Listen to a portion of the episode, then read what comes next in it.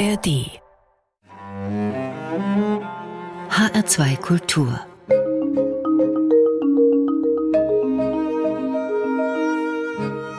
Doppelkopf am Tisch heute mit Eva Fricke, Winzerin aus Eltville, Inhaberin und Gründerin des Weinguts Eva Fricke. Und sie ist Spitzenwinzerin, das muss dazu gesagt werden, nicht weil ich jetzt den Begriff einfach so in die Luft werfe, sondern er erklärt sich ganz einfach aus dem Umstand, dass die Weine von Eva Fricke seit einigen Jahren weltweit nachgefragt werden und in der Presse sowie von den einschlägigen Weinmagazinen Höchstnoten bekommen. Mehrfach ist sie schon selbst als Winzerin ausgezeichnet worden. Gastgeber ist Martin Maria Schwarz. Einen schönen guten Tag, Eva Fricke. Hallo, vielen Dank für die Einladung. Haben Sie manchmal das Gefühl, Sie befinden sich in einem Film, in einem goldglänzenden Film dazu? Denn es ist ja schon ein beschleunigter Aufstieg, wenn man bedenkt, dass Sie erst seit 2011 ein eigenes Weingut führen. Ähm, also nein. Und, und das Weingut habe ich schon seit 2006. Ich habe es 2006 als Hobby gestartet. Damals nicht in dem Bewusstsein, dass ich heute hier sitzen würde und habe fünf Jahre parallel als technische Betriebsleiterin in, in dem Weingut Leitz gearbeitet und bin dann erst 2011 in die volle Selbstständigkeit gegangen, hatte dann aber schon drei Hektar, schon ein paar internationale Kunden und einen eigenen kleinen Keller auch. Zu, dem, zu der Eingangsfrage kann ich eigentlich nur sagen, in der Landwirtschaft hat man diese besonderen Momente, da un, unser Tun, unser Handeln und unser Erfolg ganz klar an die Natur gebunden ist, gibt es Höhen und Tiefen. Also man, man geht nicht auf einmal in eine Luxuswelt und kommt da nie mehr raus. Mhm. Natürlich gibt es große, berühmte Marken, die ganz klar in diesem Image äh, arbeiten und leben. Aber ich denke, als äh, Einzelproduzent und auch mit unserem äh, ökologischen Anspruch und dem Anspruch, direkt mit und an der Natur zu arbeiten, erleben wir die Höhen und Tiefen viel intensiver. Ich höre schon die Bodenhaftung heraus und die ist buchstäblich gegeben durch den Beruf, den Sie ausführen, ja, als, als Winzerin. Aber weil Sie gerade von Momenten sprachen, von besonderen Momenten, einer war auf jeden Fall im Jahr 2020, als Sie für drei Weine aus dem Jahrgang 2019 jeweils die Höchstpunktzahl 100 des renommierten Weinführers Parker bekamen, wie man auch immer stehen will zu diesen Punkten und zu diesem Weinführer. Es bedeutet schon etwas. Es ist ein Impuls, der weltweit äh, wahrgenommen wird, wenn man mal mit dieser Höchstzahl ausgezeichnet wird. Sowas muss man ja auch erstmal verkraften. ja, vor allen Dingen in dem Jahr 20. Jeder er erinnert sich an die ersten Shutdowns, an den Zusammenbruch jeglicher Verkaufslistungen. Ähm, es hat einfach zu einem kompletten Bruch in, in dem äh, normalen Geschäft geführt und einem, es war tatsächlich so im, im Jahr 20 zu Beginn, dass wir also einen zuvor nie dagewesenen Einbruch im Verkauf erlebt haben, so dass es wirklich, also ich würde es als existenziell bedrohten Moment in meiner Laufbahn bezeichnen und auch das hinterlässt Spuren. Und wenn Sie aus dieser Situation dann ein halbes Jahr später in so eine Anerkennung gehen, dann ist es erstmal kaum zu glauben. Ich war auch sehr vorsichtig. Wir haben drei, zwei Monate, drei Monate gebraucht, bis wir überhaupt mit unserer Presseagentur was dazu gemacht haben. Und natürlich ist es dann aber auch so die, das Gefühl des, der großen äh, Belohnung, dass man durchhält, dass man weitermacht, dass man durch, äh, durch Tiefen kämpft, sich unter größten finanziellen Verlusten in dem einen Moment äh, ganz schnell neu erfinden muss und man muss auch eigene Muster verlassen, eigene Denkweisen und sich kurz neu erfinden und, und Dinge verändern. Und das ist ein wahnsinniger Kraftakt. Und der wird natürlich umso mehr dann belohnt, wenn man hinterher sieht und das hm. nicht nur das, sondern letztendlich auch die hohe Qualität, die man, das eine sind ja betriebswirtschaftliche, geschäftliche Entscheidungen, das andere ist, dass man ja ein, ein Produkt kreiert und, und auch anbaut, ausbaut und auf die Flasche bringen muss, was auch viel Feingespür und ja auch Konzentration auf die Technik bei all dem Stress im Außen verlangt. Und ich denke, das, das war einfach ein, ein großer Moment der Belohnung und, und der Bestätigung auch. Eva Freck, es ist heute dankenswerterweise kein großes Thema mehr, dass sich eine Frau in der lange Zeit männerdominierten Weinwelt einen solchen Status erobert hat, dass überhaupt eine Frau ein Weingut führt. Aber wie war das 2006? Dieses Jahr haben Sie gerade genannt, als Sie noch ganz klein anfingen. Wie war denn das damals? Da war es tatsächlich noch nicht so verbreitet. Also als ich studiert habe, 96 bis 2001, da waren wir, wenn ich mich recht erinnere, ungefähr fünf Frauen von einer insgesamt äh, 60 oder 70 großen Studiengruppe Weinbau. Wenn es zu Generationenwechsel kam in Betrieben, dann wurden es immer mehr Frauen auch. Das wuchs dann immer mehr daran. Ich glaube, als ich in der Zeit bei Leitz war, äh, erst als Weinbergsleiterin, dann als technische Betriebsleiterin, das war so eine Zeit, da war in, als Frau in so einer Position war ich, glaube ich, alleine in Deutschland damals. Aber es kam sehr schnell immer mehr wirklich hochkompetente und tolle Winzerinnen dazu aus Familien und mittlerweile auch einige Quereinsteigerinnen. Aber mit ein bisschen Dünkel hatten Sie schon zu kämpfen. Auch gerade im Natür Rheingau. In natürlich. natürlich. Das, das, das war immer so ein bisschen vorhanden. Aber ich muss auch sagen, natürlich auch, auch in den ganzen äh, MeToo-Diskussionen, die es gibt. Ich habe auch unsägliche Momente erlebt, die nicht in Ordnung waren. Aber ich muss auch sagen, und das, ich finde das ganz wichtig, ich habe unglaublich viel Respekt bekommen. Unglaublich viel Respekt unglaublich viel Schutz, auch von Männern. Und das war, ich war, ich hatte keine Familie dort. Niemand war meinem Vater verpflichtet oder so. Ne? Ich habe sehr viel Schutz, Anerkennung und Support auch von Männern bekommen. Und ich habe, das darf man auch nicht vergessen, in dieser Zeit, ich sag mal im Bereich der Sommelieren und, und so, da, da kamen schneller immer mehr Frauen zum Zug oder, oder haben sich auch einen Namen gemacht und tolle Sachen. Also ich muss sagen, im Vergleich hat das wesentlich länger gedauert, bis ich dort respektiert wurde. Also da habe ich zuweilen auch eine gewisse Stutenbissigkeit erlebt. Die muss man dann genauso nennen. Und, und ja. ähm, ich, ich sage, also wenn jemand sagt, wer wer hat dazu beigetragen, dass du so geworden bist oder deinen Weg gegangen bist? Bis auf ganz wenige Ausnahmen sind das Männer.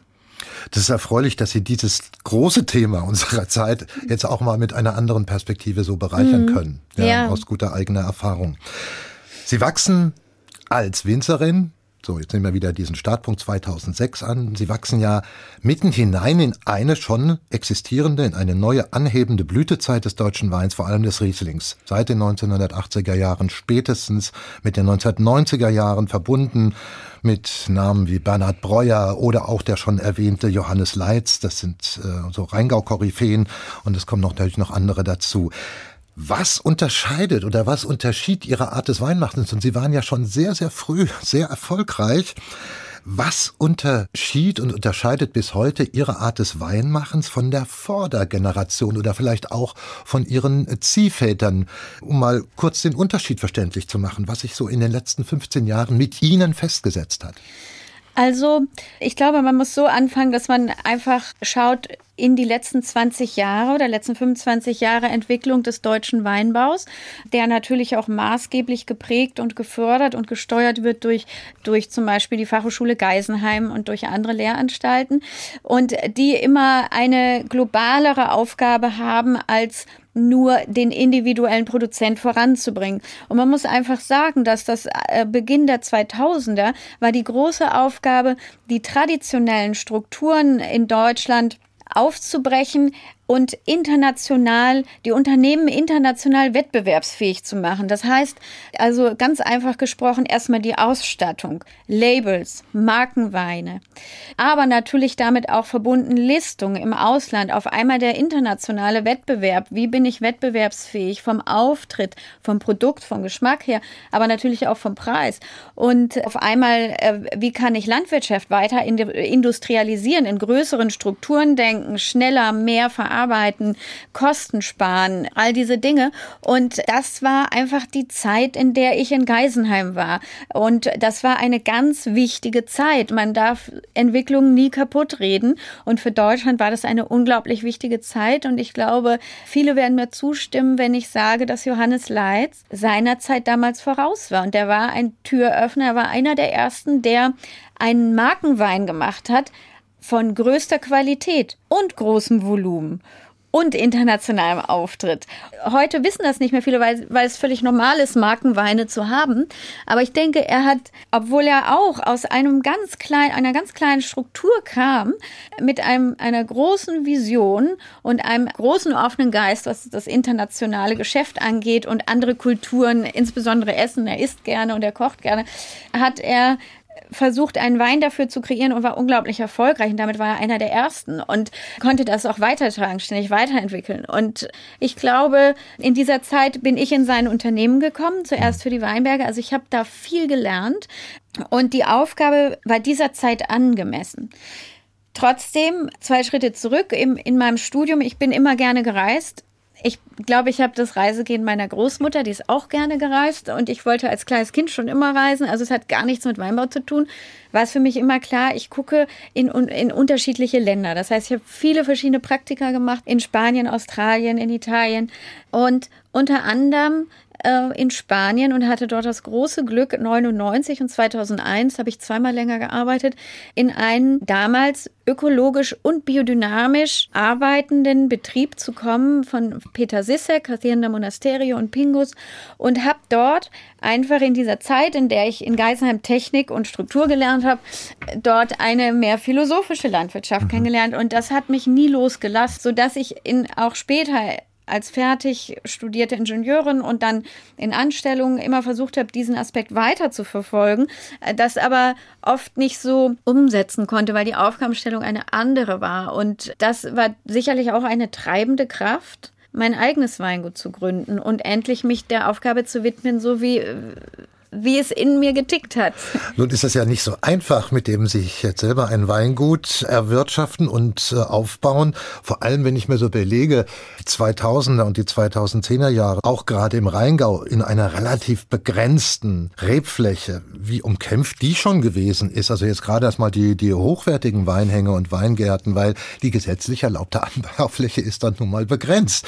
Also waren doch eigentlich die Karten schon verteilt, als Sie da so richtig angefangen haben.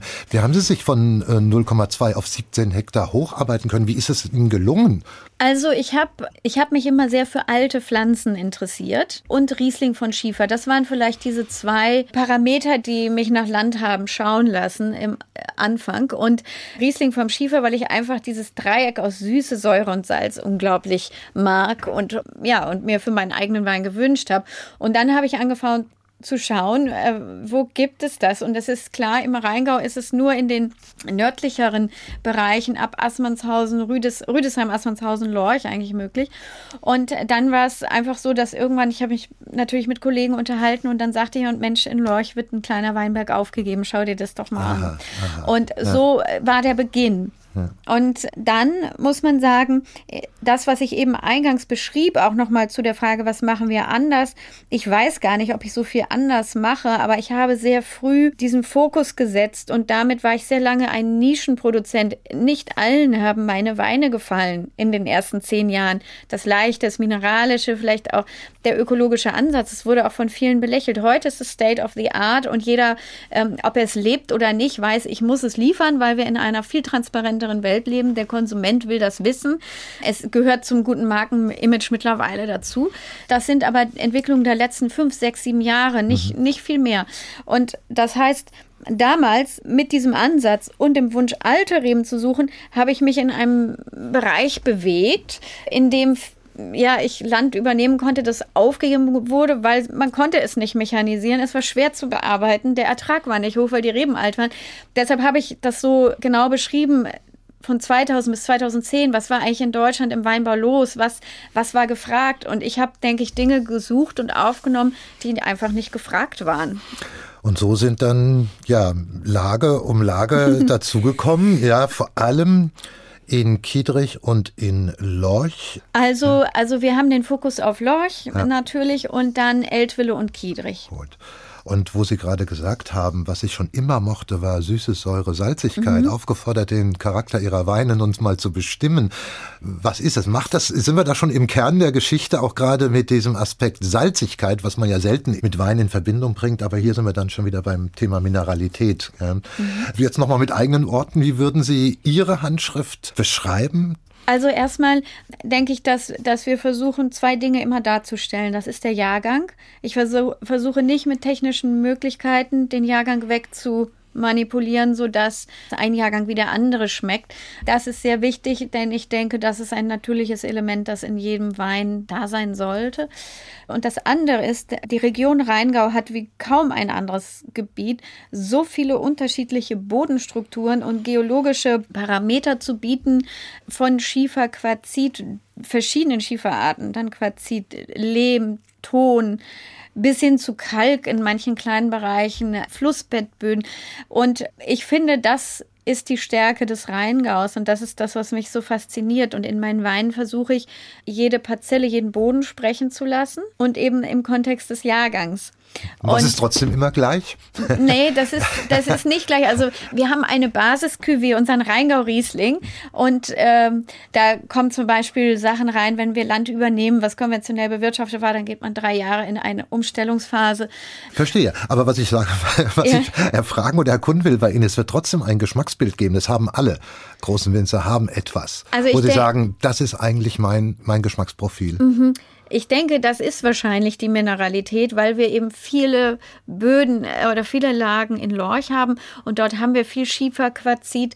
Und die bringen eine gewisse Salzigkeit oder Mineralität oder Salzigkeit in, in den Wein, den man vielleicht in einem gehaltvollen Flussbettboden im oberen Rheingau nicht so finden würde. Und nun setzt sich unser Portfolio so zusammen. Und ich denke, da haben wir eben diesen Teil, aber wir haben ja auch die Eltviller Lagen und da denke ich, geht es um Textur. Wenn man jetzt ein Merkmal findet, was vielleicht alle unsere Weine gemein haben, ich glaube, dann ist es vielleicht eine gewisse Leichtigkeit und Frucht und Energie. Das ist etwas, worauf wir achten, auch in der Verarbeitung und die, im, die Lebendigkeit im Prozess der Verarbeitung zu erhalten. Leichtigkeit, Frucht und Energie. Vielleicht finden wir das ja auch in Ihrem ersten Musiktitel, den Sie sich gewünscht haben, wieder. Könnte ja sein. und dieser Titel führt zu einer mexikanischen Band. Ist das richtig, Mana, oder ist es eine spanische? Ich meine, das ist eine spanische. Ich, äh, auf jeden Fall kenne ich es aus meiner Zeit in Spanien. Okay, der Titel heißt Rayando el Sol und der setzt Sie automatisch zurück in diese Zeit, in diese Jahre, als Sie in Spanien waren? Ja, also das ist, es ist ein unglaublich schöner Titel und mich erinnert das an bestimmte Abende, Feste, Menschen, mit denen ich äh, da viel Zeit verbracht habe, viele schöne Fiestas und Erlebnisse rund um den Wein, aber eben auch im Privaten. Ich habe, wie gesagt, da einige Monate verbracht und es ist ja, es ist einfach ein, ein schönes Lied. Es ist ein ähm, Liebeslied oder ich denke, es äh, spielt auf eine Liebe an. Aber es ist irgendwie, es, es strahlt die Sonne aus diesem Song und ich höre den einfach sehr gerne und dann denke ich zurück an diese Zeit.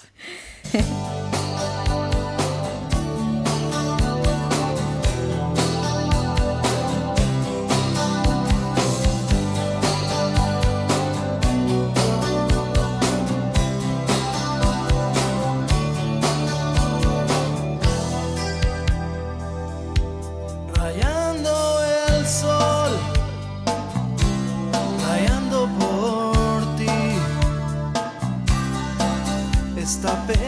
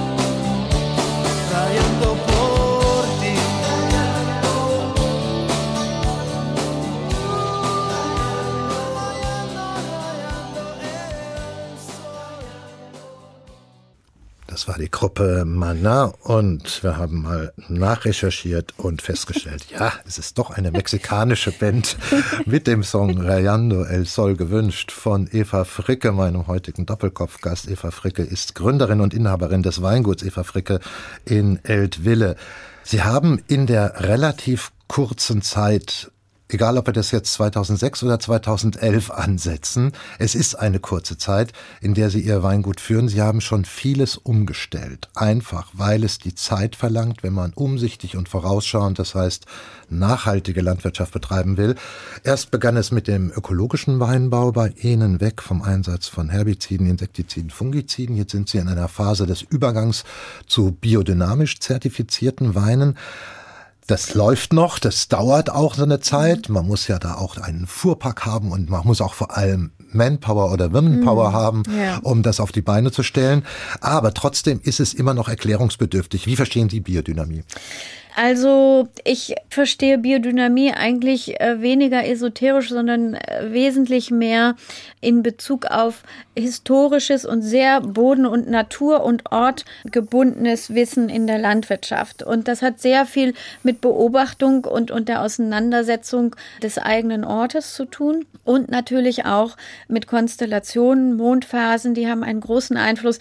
Das sind alles Aspekte, die, die sehr wichtig sind, die ich auch immer wichtig finde also ich habe äh, seit 2008 arbeite ich nach Mondkonstellationen, die meines Erachtens einen sehr, sehr großen Einfluss haben. Und je stärker ihre Anlagen sind, je reiner ihr Produkt ist, desto mehr kommen diese Faktoren zum Ausdruck und sind vielleicht ein kleiner Faktor, der diesen unbestimmbaren Punkt Energie in Weinen mhm. etwas unterstützen.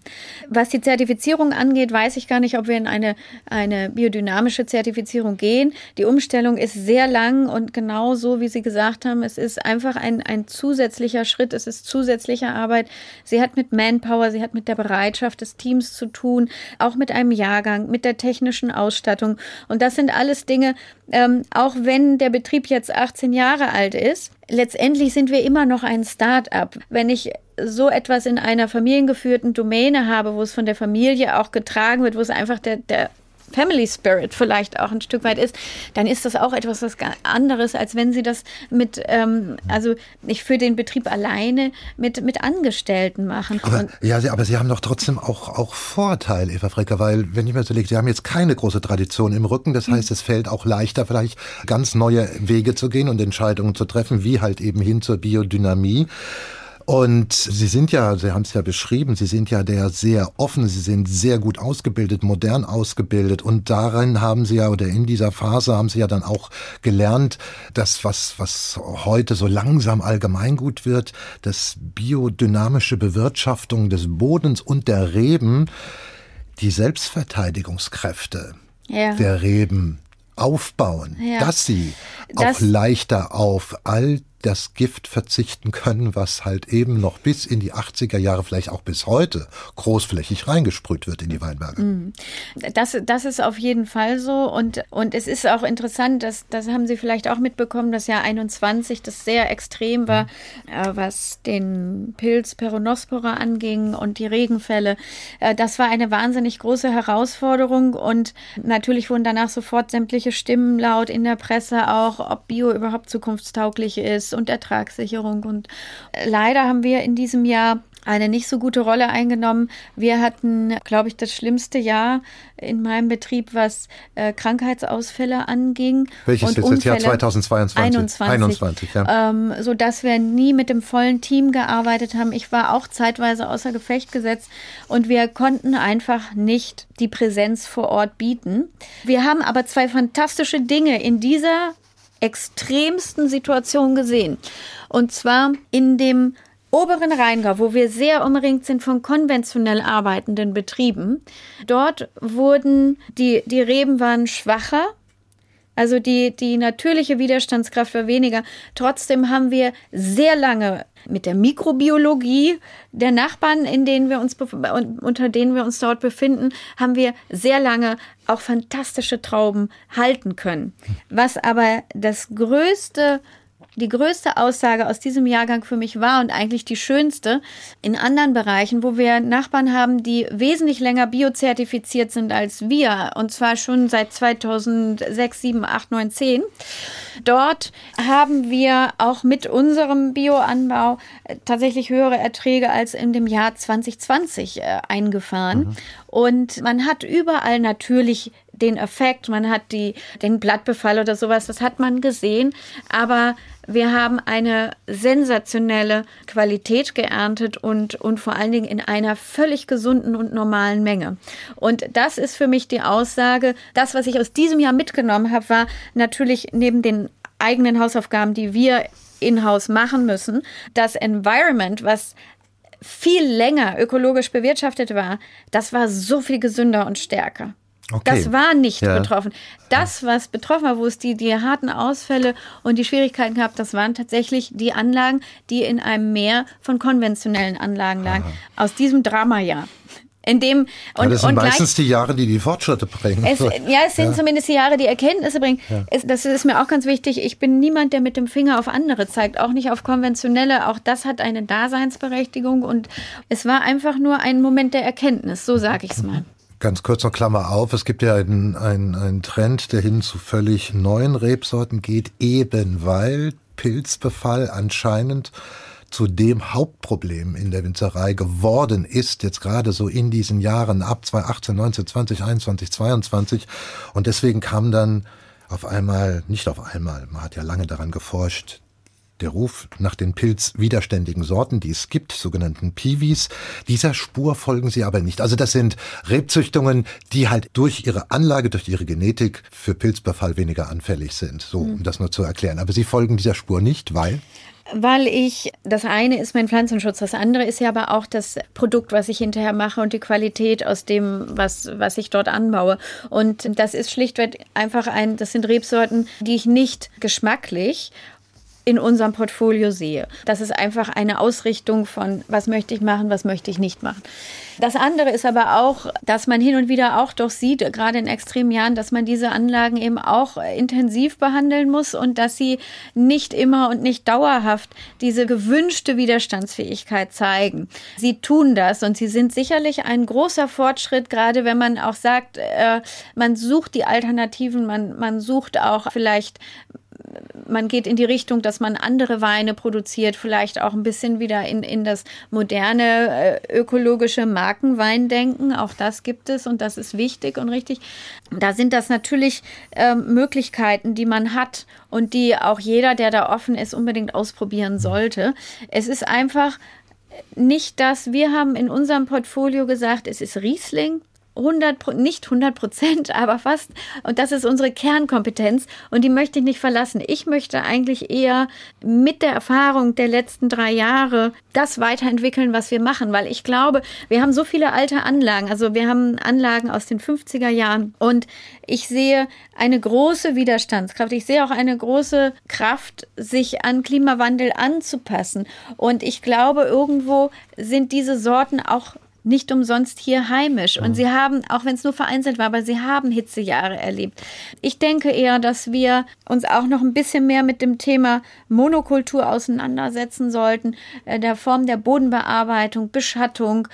Äh, also als ich mit Weinbau angefangen habe, da ging es um möglichst viel Sonne auf die Trauben in die Laubwand zu bekommen und darum Säure äh, natürlich zu verringern und Wasser zu binden und alles Mögliche. Ich denke, heute müssen wir etwas anders denken. Ne? Heute müssen wir nochmal schauen, was können wir in Laubarbeiten, in Boden, Bodenarbeiten und so verändern. Also daraus höre ich einen gewissen, eine gewisse Zuversicht, dass ja. man das bewältigen kann, dass auch biologisch, biodynamisch eine Lösung sein kann für all das, mhm was jetzt schon war und was noch kommen wird in Sachen Klimawandel. Wir haben äh, rein experimentell, also wir sind leider noch Lichtjahre davon entfernt zu sagen, dass wir eine große Expertise dort jetzt haben. Ähm, aber ich denke, wir sammeln immer mehr wertvolle Erfahrungen. Wir konnten zum Beispiel im Jahr 22 ein wo es einen großen Trocken-Hitzestress gab, äh, durch ja, biodynamische Anwendungen, aber vor allen Dingen auch durch Tees und Veränderung der, des, der Pflanzenschutzmittel, eine Reduktion von Schwefel und Kupfer bewirken und einfach eine Vitalisierung des Laubes. Also wir haben in manchen Bereichen überhaupt nichts von dem Trockenstress gemerkt. Mhm. Ich bin zuversichtlich, dass wir das schaffen. Wir erleben deswegen auch so gerade so spannende Zeiten und sehr dynamische auch, weil Sie sind jetzt Mitte 40, Eva Fricke. Und eine halbe Generation nur nach Ihnen gibt es jetzt eine, eine noch jüngere Generation, die die sogenannten Naturweine forciert. Das ist nochmal ein Krönchen obendrauf gesetzt. Es gibt zwar da die Schnittmenge zur Biodynamie, keine Frage, aber die Naturweinmacher verzichten auf Filtration, Klärung, Schönung und auf Schwefel für die Haltbarmachung. Wo gehen Sie mit? Wo lassen Sie die Finger von? Also ich gehe bei, bei allem mit, was natürlich ist, auch äh, ich gehe auch mit, äh, nicht zu filtrieren oder vielleicht nur grob zu filtrieren. Unsere Versuche auf Schwefel zu verzichten, die haben wir böse bezahlt. Weil die ähm, umgekippt sind, die Weine ähm, dann. Nein, nicht umgekippt. Die, die, sie sie haben es eben dann doch nicht auf Dauer so gehalten. Und das Problem ist nicht, dass es ist eigentlich nicht die Kunden, die haben trotzdem weitergekauft und sind den Weg auch mitgegangen, haben alles begleitet. Aber das, das Problem ist, dass die Flasche irgendwann, die wird vom nächsten Händler, vom nächsten oder von einem Kunden irgendwo gekauft und die steht da und der hat die Informationen nicht und der macht eine Flasche nach fünf Jahren auf und sagt, Mensch, Eva Fricke, und das ist schon völlig hinüber, was war da los? So, das heißt, da haben wir, äh, ich sag mal so 16, 17 haben wir da so unsere Versuche gemacht. Das ist aber einfach etwas, das mir persönlich nicht schmeckt damit, das ist mal das allererste. Es ist nicht mein Geschmack. Mhm. Ich, ich mag die Frucht, ich mag eine gewisse Reduktion und Eleganz, die ich sicherlich habe durch den Ausbau, aber letztendlich im Moment der Erfüllung, dann auch durch den Einsatz von Schwefel. Und äh, meine Philosophie ist da so viel wie nötig und so wenig wie möglich. Also wir haben wenig Schwefel, aber wir haben Schwefel und ich finde den gut. auch das ist eine Aussage, mhm. ja, ja, ja, ja. Also ähm, es ist halt eine dynamische Zeit. Vielleicht sind wir in fünf Jahren schon wieder ein ganz großes Stück weiter und natürlich, äh, ja es gibt Möglichkeiten, neue Möglichkeiten, vielleicht dann irgendwann eines Tages ganz darauf zu verzichten. Schauen wir mal. Ja. Ein zweiter Musiktitel. Und da haben Sie sich einen Song gewünscht, Eva Fricke, der von dem einst der berühmten ostdeutschen oder Ex-DDR-Sänger Gundermann stammt, Singer-Songwriter, aber jetzt nicht im Original, sondern in der Fassung, wie ihn eine Band rund um Alexander Scheer für den Film Gundermann, für den Film Gundermann neu aufgenommen hat. Und diese Wahl hat ganz spezifisch familiäre Gründe bei Ihnen. Also ich habe mich für das Lied Gras entschieden, weil es, weil mein Bruder die Gitarre dort spielt. Also für den Film wurde die ursprüngliche Band von Giesbert zu Kniphausen ohne Giesbert nur die Musiker genommen, um dieses Album eben neu aufzunehmen. Und natürlich wurde äh, war die Zielgabe, das alte Album neu aufzulegen, aber es trägt ganz klar die Handschrift von, von der Band meines Bruders und, und für mich ist es eine, ja, dass, dass mein Bruder Gitarrist geworden ist, begleitet mich ein Leben lang und erfüllt mich mit Stolz und ich höre bestimmte Lieder und da höre ich einfach Jens, das ist mein Bruder. Und ja, das ist, erfüllt mich mit Stolz und es ist einfach ein unglaublich schönes Lied. Es ist eine wunderschöne Gitarre.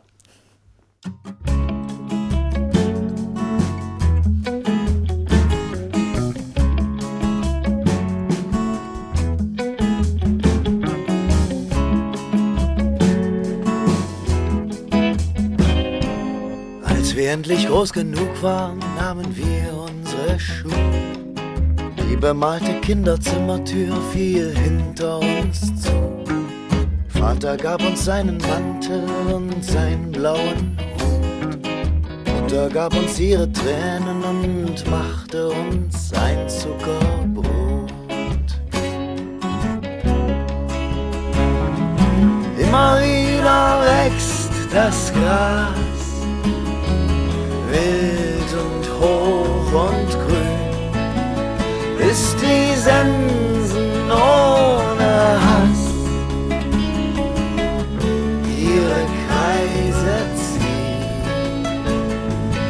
Immer wieder wächst das Gras, klammert all die Wunden zu. Manchmal stark und manchmal blass, so wie ich und du.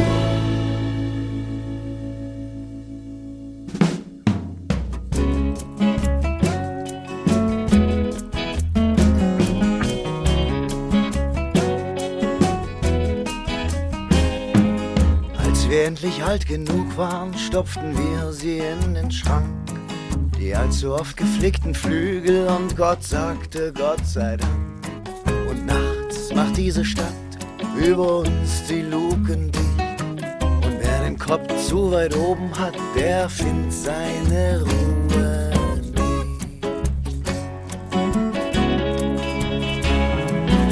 Immer wieder wächst das Gras wild und hoch und grün, bis die Sensen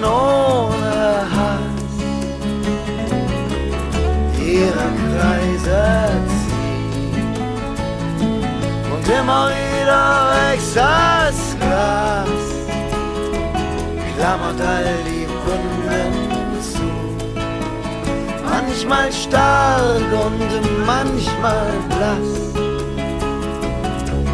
so wie ich und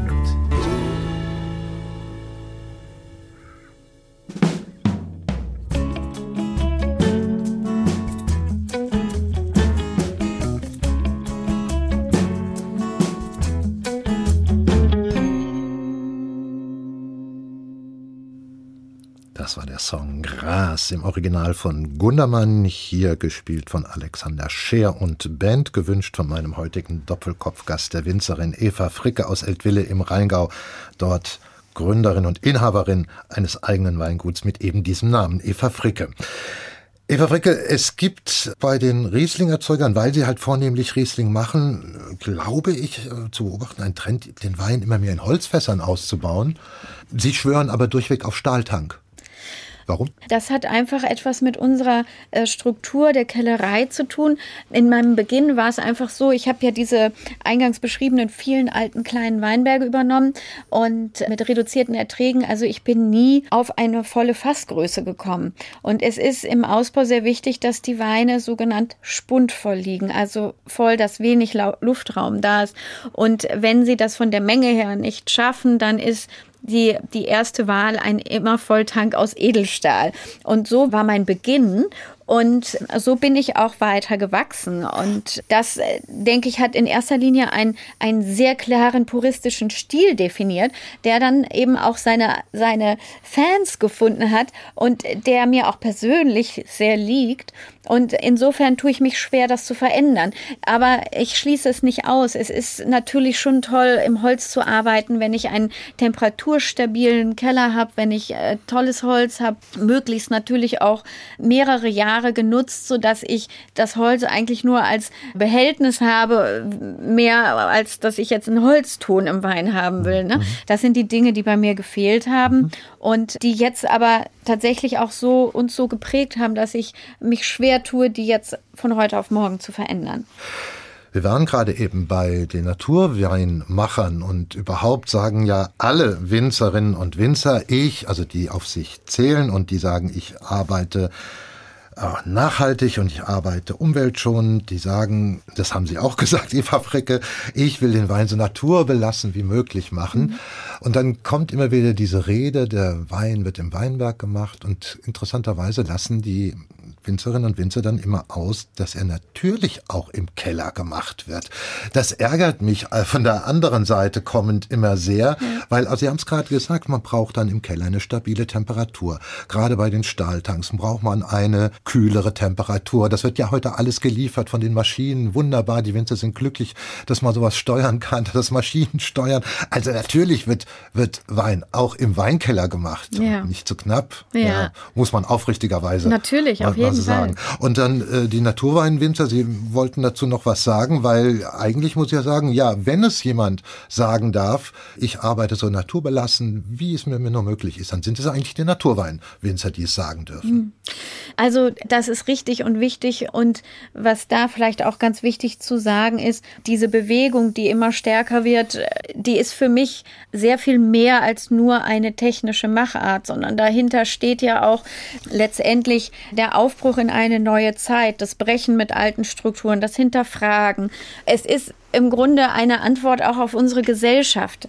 Es ist einfach auch dieses Bedürfnis zu sagen, ich wende mich ab von Marken, von Manipulation, von polierten, gemachten Dingen. Und das ist immer auch eine, ja, das ist eine gesellschaftliche Entwicklung und die ist wichtig. Wir sehen die ja in allen Feldern heutzutage, nicht nur im Weinbau. Viele alte Systeme kommen gerade an ihre Grenzen und brechen zusammen und definieren sich neu. Vermarktung selbst hat sich total verändert. Wir leben in einer Zeit der Selbstvermarktung. Markendiktatur, dieses Wort gab es früher ja immer mal das wird immer schwieriger. Es wird, äh, es muss anders, wird, wird anders gedacht. Und ich glaube, dieses Aufwachen, wie viel Schein und Trug es gab und der Wunsch nach Ehrlichkeit und, und Klarheit und Transparenz, der ist in allen Lebensbereichen, allen Geschäftsbereichen in der Welt sehr präsent und wird immer stärker. Und das ist, denke ich, der Ausdruck. Trotzdem will ich auch da, muss man da sehr vorsichtig sein. In, in dem Naturweinbereich habe ich leider auch oftmals erlebt, dass gesagt wird, ist alles Natur, dann wird das alles raw verlassen. Das ist ein laissez-faire Winemaking. Und vorher wurde dann doch an irgendeiner Stelle ein konventionelles Mittel, vielleicht nicht systemisch, aber ein Kontaktmittel genommen. Und das ist so ein bisschen, deshalb sind wir auch in die Zertifizierung gegangen. Deshalb sind wir auch vegan zertifiziert, weil es mir wichtig ist, wirklich zu sagen, ich lasse mich auch kontrollieren. Mhm. Das, was wir machen, folgt Regeln und, und wird kontrolliert. Also das ist nicht eine eigene philosophische Interpretation. Und ich glaube, die Weine, die, die ich bewusst ohne Schwefel mache, es gibt großartigste Weine, auch über viele Jahre und Jahrzehnte auch gelagert, die so stabil sind. Aber man muss dann auch noch mehr in die Tiefe gehen, in die, in die Machart, aber auch zum Beispiel an den Ort. Wo ist es? Welche Rebsorte ist es? Wie wurde das gemacht? Wie ist es in der Kellerei bereits abgelagert? Das, das sind sehr viele technische Fragen, die auch dazugehören. Und es ist auf jeden Fall unglaublich wertvoll, sich damit auseinanderzusetzen und auch in diese Richtung mal Weine zu trinken und, und ehrlich gesagt das Leben drumherum ist super offen und, und positiv. Also es gibt so viele coole junge Weinbars und die Winzer sind da. Also es ist viel mehr Nähe. Ich finde, Produkt, Produzent und Konsument sind viel mehr zusammengerückt in diesem Bereich. Ist aber noch wichtig zu ergänzen, dass tatsächlich das Label Naturwein überhaupt nicht gesetzlich geregelt ist. Also ja. es gibt da noch keine Kodifizierung. Es gibt nur eine, sagen wir mal, eine Konvention. Ja, aber genau. noch ist das alles nicht nachprüfbar. Das nur zur Ergänzung dessen, was Sie eben zu Recht auch als Kritik zumindest anmerkten.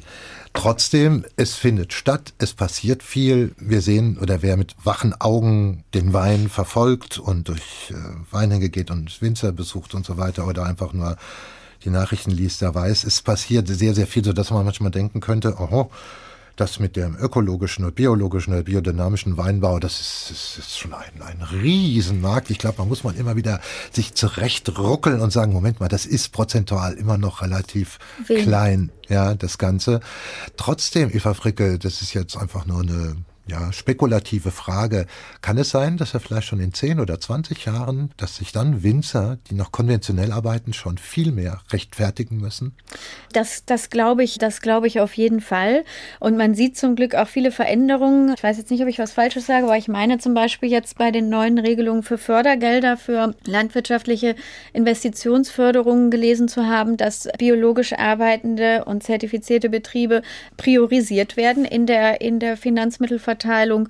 Und ich denke, es wird auch noch viel mehr, es gibt ja unglaublich viele Labels, auch Greenwashing-Labels. Ich glaube, im Moment floriert das alles noch so. Auch da gibt es mittlerweile eigentlich schon wieder so eine kleine Untransparenz. Aber ähm, ich denke, das werden Dinge, die werden sich mehr definieren. Und ich weiß es nicht, aber das wäre ein Wunsch für mich. Ich glaube, irgendwann wird vielleicht auch ein staatlicher Druck aufkommen, der dann wiederum vielleicht auch Mittel und Strukturen zur Verfügung stellt, dass auch ein kleiner familiärer Betrieb, der vielleicht die Technik nicht hat, der vielleicht das Equipment nicht hat, der sich aber verändern möchte, dass der diese Möglichkeit bekommt, dass der Staat eben auch diese Brisanz erkennt und das mit voranbringt. Das hat natürlich aber auch sehr mit Lobbyismus und mit der Industrie der Pflanzenschutzmittel und so zu tun und, und der politischen Verknüpfung. Aber, Aber es ist was in Bewegung. Das es ist, ist sehr viel in Bewegung. Und, und, und ich meine, es ist ja schon auch toll, wie offen und wie groß über zum Beispiel die Monsanto-Geschichten gesprochen wird, dass darüber aufgeklärt wird, dass das nicht irgendwie weggeschwiegen wird und so. Ich denke, nur darüber kann sowohl der Produzent als auch hinter der Verbraucher sich ein eigenes Bild machen. Nur der aufgeklärte Verbraucher wird in der Lage sein, etwas anderes zu fordern. Zum Schluss noch Eva Fricke, was Sie selbst und Ihr Weingut angeht. Wie ist da der Plan? Sind Sie bereit, noch weiter zu wachsen? Wollen Sie noch weiter wachsen? Wollen Sie eines Tages nicht nur 17 Hektar, sondern am liebsten 50 haben? Oder geht es darum, dass Sie das, was Sie erreicht haben, jetzt erst einmal etablieren? Ja, also das, das ist eigentlich mein großer Wunsch. Ich sehe mich nicht viel, viel größer werden, sondern ich möchte eigentlich in der Größe, in der wir sind, besser werden, unser Land, unsere Arbeit und, und die eingangs genannten Themen rund um Klimaveränderung und was das einfach an Anforderungen an eine andere Landwirtschaft mit sich bringt. Damit möchte ich mich auseinandersetzen und dazu braucht man auch eine gewisse Zeit und auch Zeit vor Ort. Und das sehe ich. Also ich, ich reise gerne, ich, ich liebe meine Kunden. Ich finde es toll, wenn man in bestimmten Veranstaltungen dann auch mit Endverbrauchern in Kontakt kommt. Das sind immer wahnsinnig tolle Momente. Das sind die kleinen Schaumkronen. Aber also wenn ich nur nach mir schaue, fände ich es schöner, wenn wir vor Ort das aufbauen können. Und ich, mein anderer Schritt, den ich jetzt gegangen bin im letzten Jahr, ich habe einen kleinen Weinhandel, einen Weinimport gegründet, Delicious Green Selection, mit dem ich kleine, erstmal kleine Mengen französischer Weine von jungen, nachhaltig arbeitenden Produzenten und ein paar alten Größen, aber immer mit dem Fokus auf Nachhaltigkeit nach Deutschland importiere, um sie für Privatkunden und, und sicherlich vielleicht auch selektiv für die Gastronomie zur Verfügung zu stellen, aber in erster Linie auch, damit wir noch andere leckere Sachen im Weingut haben. Sie haben noch einen dritten Musikwunsch und da haben Sie Pink Floyd mit Wish You Were Here ausgewählt. Das wird wahrscheinlich eine starke ja, Kindheits- oder Jugenderinnerung sein. Ja. Ja. Ja, also das ist ein, ein Lied meiner, meiner Jugend, meiner Teenagerzeit. Ich war auch, ich glaube, 94 in Hannover auf dem Pink Floyd-Konzert. Vielleicht auch da war die Musik und der Zugang zur Musik war sicherlich äh, sehr, sehr beeinflusst, immer durch meinen Bruder auch, aber auch durch den ganzen Freundeskreis und, und wir haben einfach Pink Floyd total geliebt und gefeiert und dieses Lied insbesondere ist, und für mich ist es, ja, das, das Lied einer großen Sehnsucht. Eva Fricke, vielen Dank für das Gespräch und für Ihr Kommen hier zum HR2 Doppelkopf. Wir schließen mit Pink Floyd und es verabschiedet sich Martin Maria Schwarz. So, so you think you could tell Heaven from hell Blue skies from pain Can you tell a green field steel rail, a smile from a veil.